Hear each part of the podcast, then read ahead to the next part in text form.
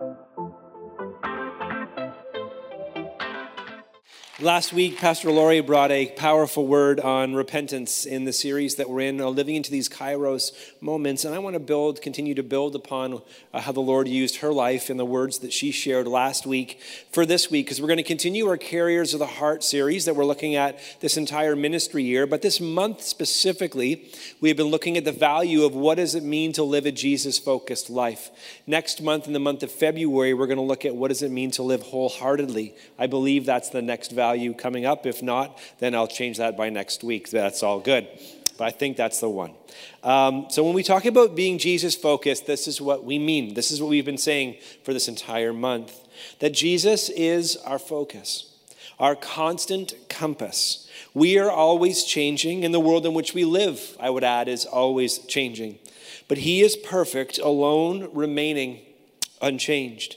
And so today, as we complete our 21 day fast, um, some of you may have had amazing breakthroughs, like really supernatural things, and we wholeheartedly celebrate that.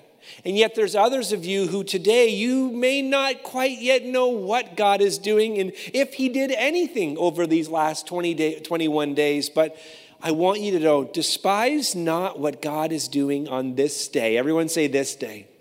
You see, this day is so significant because for my life and for your life, we often overestimate what a tomorrow can look like, and we underestimate what the potential of today is. And if we live a life where we constantly underestimate the value of today and we overestimate the potential of tomorrow, then we can live a life where everything is always coming someday, around the corner. Have you ever heard an expression like that? Like, well, it's just around the corner. Sometimes in my following Jesus, I do scream out, How long is this corner? Like, it's like I've been cornering for 10 years.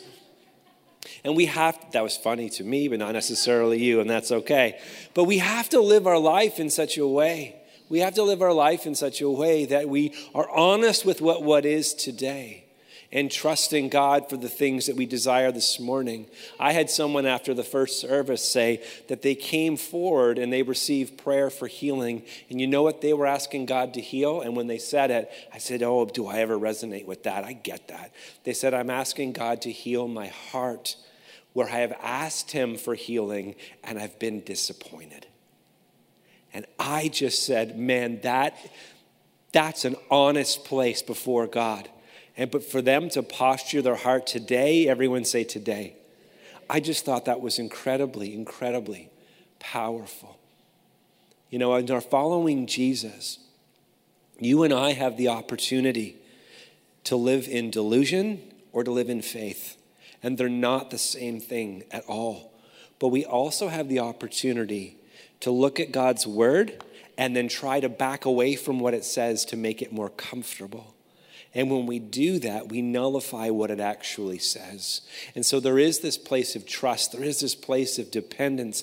As together, we as a church, as we've already done this morning, we press in for healing. And like you, I press in with my whole heart and offering my heart to God simultaneously, saying, Would you heal some of these things while I fully trust you that you are who you said you are and you can do what you said you can do? You know, there are tensions. Everybody say tensions. Not every single one of us live with tensions on the inside of our heart. And these tensions can often rob us of, of what God wants to do today. And they're not new. They're not new in 2020. If I took you back, there was a gentleman by the name of Paul, and this is what he said For I don't understand my own actions. Can anyone relate?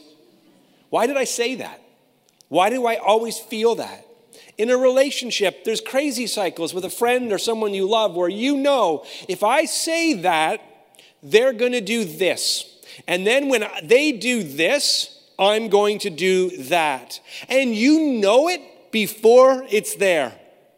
But there you are, and then you say that, and then away it goes again. And so Paul is saying here that I don't even sometimes understand my own actions. Why do I keep doing those things? Why do I keep falling into that trap?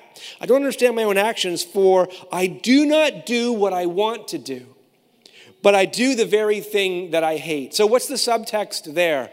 Why do I always put off transformation till tomorrow?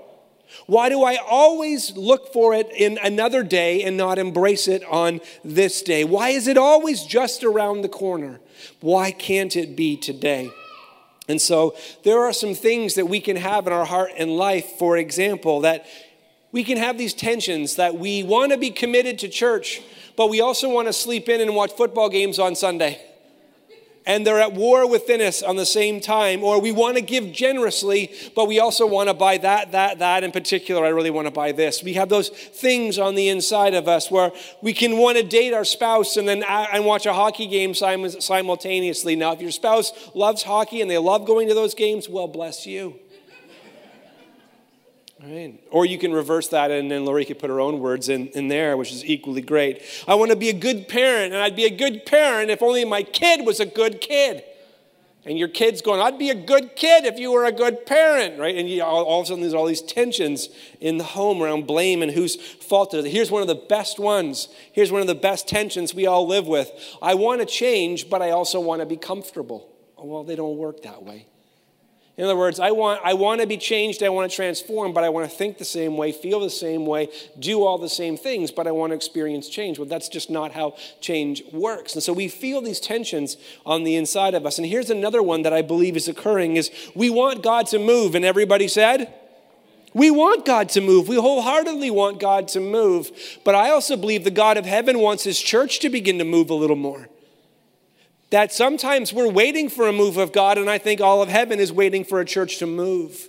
Did you know that today in North America, less than 2% of followers of Jesus ever share their faith? So 98% of followers of Jesus never, ever, ever share their faith. So, yes, we need God to move, but we need church. We got to move too. Every single one of us, we got to move too. And so, with these tensions, again, we often put off till tomorrow, but there are moments for us today. Well, I'll get, I'll get better at my relationship, or I'll get better at the next relationship, or I'll do it next Sunday, or, you know, I'll sign up for that next time it comes around. And, and again, then we live a life. We can end up living a life where the dreams of our heart are always pinned to someday that never actually comes. And there's something about embracing the power of today. But here's the reality of why often we don't. Because often we delude ourselves into a place of thinking, well, tomorrow I'll feel differently. Tomorrow I'll be better. Tomorrow this part of my life will get, I'll, I'll work this out. I'll fix this out. In other words, tomorrow I'll be in a, de- a better place than I am today. But the truth of it is, there's no better day to start than yesterday, and the next one is today regardless of what it is that you feel, what it is that you're going through, where you see your life, there is something. And so the question we need to ask is in the tension of all of these things, because I promise you, these tensions don't often go away. They're not there sometimes to be solved, they're there to be managed, surrendered to God. But what did Jesus say? Well, Jesus was living in a day where people felt a ton of tension because they were trying to live in a way that was pleasing to, and honoring to God. They were trying to live in a way then in a culture that was completely different to which they were living in. And so there were these 10 commandments that God gave to Moses that formed the basis of this new group of people called the children of Israel. They were living into a different law, into a different way. Different kings and kingdoms lived differently, but they were distinct. They were different. In the time Jesus came, as humans tend to do, not only were there 10 laws, but there were about 700 more added. Turn the person beside you and say, That's a lot. It's kind of like the city of Ottawa. We had a policy for every policy, right? Has anyone here ever traveled the world? Have you ever driven anywhere else in the world? Like the, it looks like organized chaos. Like there's no lines on the road, but everyone seems to manage. You come here and you, you, you can't even move because we've got a policy on a policy. No, look, listen, listen. I'm not advocating getting rid of the lines because we have that when it snows, and Lord have mercy on all of us. So there's good, there's goodness in governance, but how many know it can get too much? Okay? Well, that's what's happening here. And so someone, the scribe says to Jesus, one of the scribes came up and he heard them disputing with one another, because that doesn't happen today. It just happened back there. Could you imagine people disagreeing with one another? Just try to imagine what it would be like to live in a world like that. And one of the scribes came up and heard them disputing with one another, and seeing that he answered them well, asked him, Which commandment is the most important? And this is my favorite scribe in the Bible, because this is the person who just says, Can you just bottom line it for me? No more illustrations, no more metaphors, no more, don't talk me around. Just bottom line it for me. How much is this going to cost? Like, just get to the heart of it, okay? I'm tired of just, okay, yeah, I got it, I got it. Just tell me what it is. And here's what Jesus said. When it comes to the tensions of our hearts, here's what he said. And you shall love the Lord your God. Everyone say love. Love. love. Leave room for love and a specific type of love. Jesus said, What's the most important thing for you and I to orient our lives around?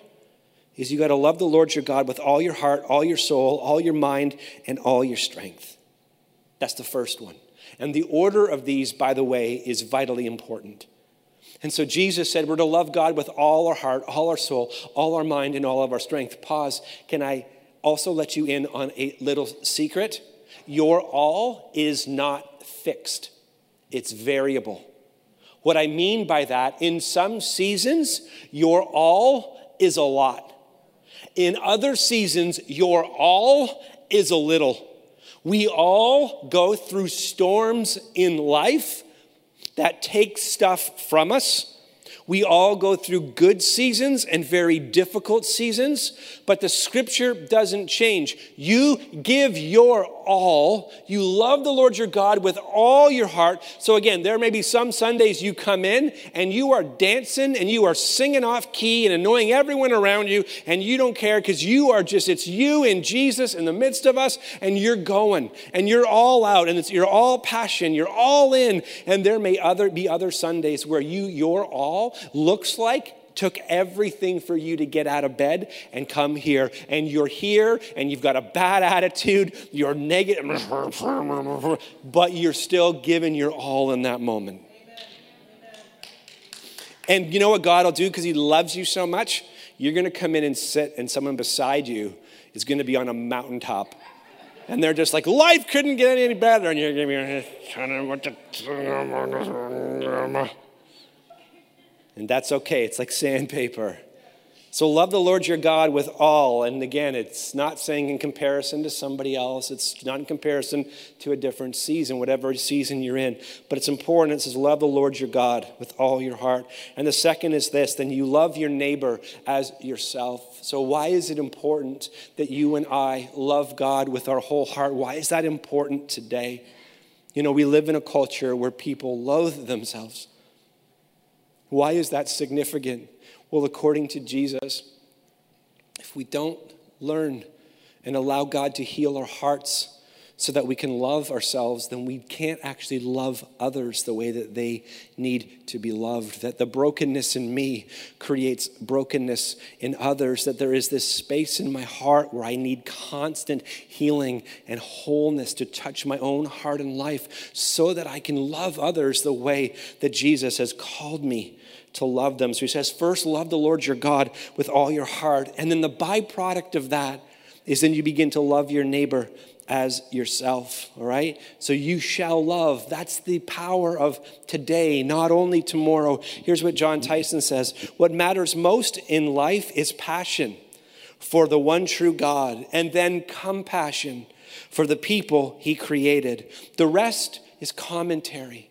The rest is just commentary because this is the goal of spiritual formation or of discipleship or of becoming like Jesus, of learning to think, to love, to act, and to will towards God in love. It's not only the suppression or the removal of certain desires, but it's the reorienting of ourselves towards God. That this is the heart of what it means to be a follower of God, to love the Lord your God with all your heart, all your soul, all your mind, and all your strength. Why is that one the most critical? Well, let me ask you a question. Is anybody here in in your life ever had a friend? Can I see your hands, please? Here's what happened with that friend. If they became, you hung around them, you hung around them, you hung around them, you and that friend started to become like each other. In fact, you may have developed like little, little, little, like little inside sayings that not trying to be clicky, but literally you picked up on inside things that nobody else around you knew what you were talking about. And they thought you is and was weird. But for you and your friend, it was hilarious. Now, you didn't sit down at the beginning of that relationship and say this we're going to spend time together, and the spending of time together, you're going to become like me, and I'm going to become like you. Deal? Deal. If your relationship started that way, that's weird. It just happens naturally. Yeah? hey, I like that food too. Let's, let's do it. And all of a sudden, those things begin to mesh, and then you begin to influence one another in this organic way. So, why did Jesus say, Love the Lord your God with all of your heart, soul, mind, and strength? And then we begin to learn to love one another the way they should be loved. Why did he have it in that exact order? Because there is something about proximity to God's presence that begins to transform your life. If you don't think that's real, let me let you on this. Your spiritual enemy will never, never, there's no spiritual warfare every time you sit down to watch The Bachelor. None. Mm-mm. I know none of you do. Okay, there's none. That was from a film, by the way. Okay, there's, there's, no, there's no spiritual warfare. There's no spiritual warfare anytime I sit down to watch a hockey game. None whatsoever. None. But every single time I set time to spend with God, it's always, it's always contested time. Anyone here ever set time to pray? I don't care if it's morning, noon, or night. Sometimes it's hard to get a hold of our thoughts. You sit down to watch a show, you, sit down with your family to watch a movie, and you don't even make it through the opening credits. You're out like a light, right? But there's something, man, about this contested space there's warfare around it. Why does the enemy do that in my life and in your life? Is it so that you and I can't check perfect boxes of perfect devotions? No, no, no. It's because he knows proximity to the presence of God will begin to transform your life in a way that nothing else will. And spiritual disciplines put you in proximity to the presence of God so that he can continue the transforming work on the inside of you so that you and I then can get healed and whole and look more like Jesus. And then as we look more like Jesus, we begin begin to love people the way that Jesus loved people. And one of the things you see is here's a good question you want to ask yourself. Because if we fall prey to believing that, well, God will use my life someday, or God wants to use my life in another day, and until I get all this worked out, then I, God can't use me until all this gets worked out. And yeah, there's some things that got to get worked out before you step out here. Sure, I'll give you that. But the reality is, God wants to use our lives the very first day we give our hearts to Jesus. He wants to begin to use our lives to make a Jesus sized difference. And there's too many Christians who live their whole life playing defense and they never play offense. And what do I mean by that? Their whole life is marked by do this, don't do that, don't do that, don't touch that, don't watch that, don't, don't, don't, don't, don't, don't, don't. And then look at, they know, do this, but I can't do this. I failed doing this. I didn't read my Bible this week, or I didn't pray this week. And I'm not saying those are good things, but I am actually saying if you could set aside two minutes and five minutes, but the goal of your following Jesus is not just do's and don'ts, it is being transformed by his presence. It is getting in proximity to Him. It's not perfect box, tech, box checks.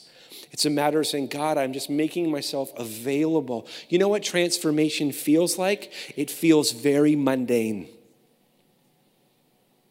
Is anybody here? Okay, do, do, do, you, do, you, do you remember summer?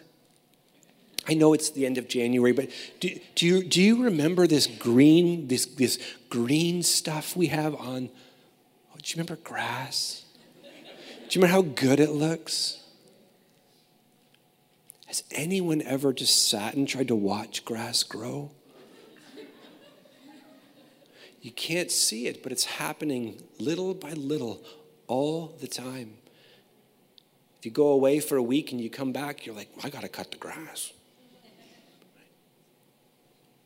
There is something just about availability and presence that begins to transform our hearts every single day. The pressure of you becoming like Jesus, by the way, shouldn't rest on your shoulders, it's on His. What is your step and my step? It is surrender, it is presenting ourselves, it is managing our affections towards Him. That's how we position ourselves. You see, many Christians say to me today things like, well, I'd get on offense, like I would pray for people, or I would share my faith, or I'd bring an encouraging word, or I would serve, or whatever it happens to be, if X, Y, Z. So, in other words, if the conditions were perfect, then I'll engage that moment. But here's what Jesus said. Here's what Jesus said for you and for I. I do not ask that you take them out of the world. In other words, Jesus is saying the world's not the problem. I do not ask that you take them out of the world, but while they're in the world, I pray that you'd keep them from the evil one. Now, I am the furthest person who looks for demons under every single chair and blames the devil for everything. I am the furthest person from that. But there are far too many Christians today that do not acknowledge the demonic, do not acknowledge the side of darkness and the power of the evil one in their heart and life, that they blame everything on God and they see nothing towards the enemy. The greatest deception that the devil ever commits or perpetrates on any single heart is the belief that he doesn't exist and is not active. And so there is this place for you. And I didn't do that in any other services, that's free for you. Um, but there is this place. So I do not ask that you take them out of the world, but that you keep them from the evil one. This is what Jesus said. They are not of the world, just as I am not of the world. And then he said, Sanctify them in the truth. And not my truth, your truth, because my truth and your truth is rooted on what I think, what I feel, and what I believe. That's not what Jesus says. He clarifies it in the next verse Sanctify them in the truth, and then he says, Your word is truth.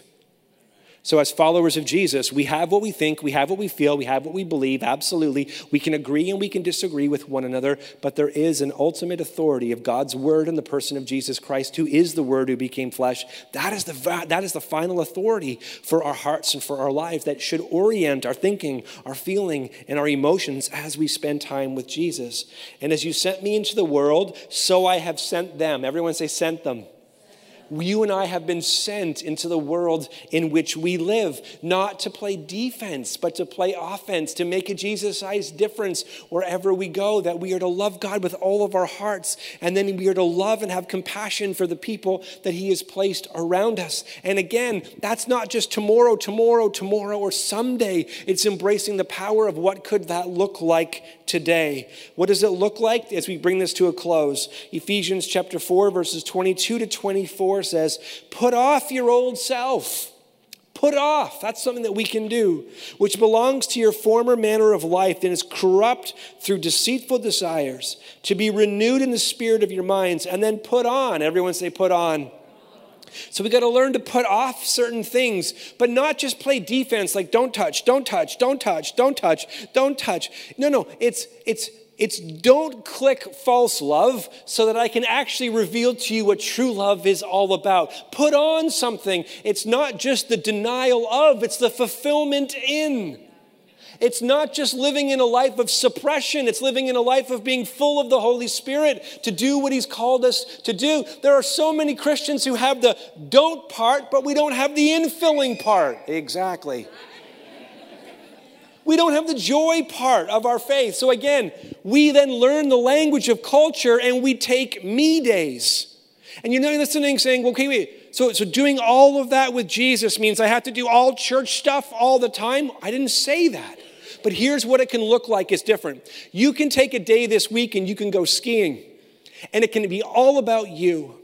Or you can take a day this week and be skiing, and in the process of it, your heart can actually be engaged in worship. Like, God, I am so thankful for the beauty of your creation. God, I am thank you for a body that can be able to move. Lord, I thank you for rest and enjoyment and joy for my heart and soul. It doesn't have to be skiing, it can be something different, whatever it happens to be. You're eating a beautiful meal. God, I thank you for every flavor that your creativity is absolutely remarkable. So I'm not saying that every moment of your day has to be doing church things things. I'm saying in everything, in Him we live and move and have our being. But it's not taking, wait, wait, it's not taking me days, okay? It's not taking a day like it's all about me. It's taking a day saying, no, it's come to me, Jesus said. All you are weary and heavy laden, and I'll give you rest. So it's not I'm so stressed, I need a day off of work. No, no, I am so stressed, so I need a come to me day where I can actually allow God to take the burdens off of my heart and life. There are many of us today because the world we live in is so broken and because everybody has social media, now it's so loud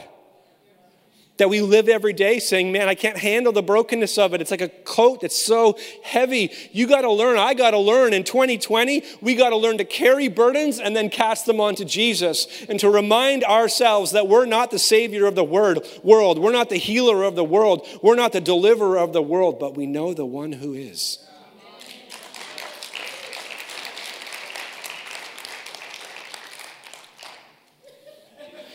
So, again, to put off our old self, to, to, to live in God's presence, again, is not, I'm not saying you got to listen to worship music 24 7. For some of you, that's what your joy looks like. But I'm not saying that. I'm saying again, you can live a life that orients all around you, or you can say, God, is this a gift that you've given? But you may do things that God says, No, I don't want you to do that. But every time God says, No, I don't want you to do that, that's the counterfeit. Also, keep going on the journey of today and saying, God, then what's the real that you want for my life? Because it's not just to live alone. He may say no to a relationship. No, I don't want you in that relationship. But it's not to lead you into loneliness. But he may lead you out of a relationship that is unhealthy, and he may place you into community, which takes time to develop. Don't look for perfect people in community because as soon as you show up, you're going to wreck it. As soon as I show up, I wreck it. We wreck it. Don't look for perfect jobs. Don't look for perfect leaders. Don't look for perfect churches. They don't exist. The only thing we need to perfect in our life is perfect submission. And if you and I can learn to perfectly submit to God, you know what happens? All is at rest.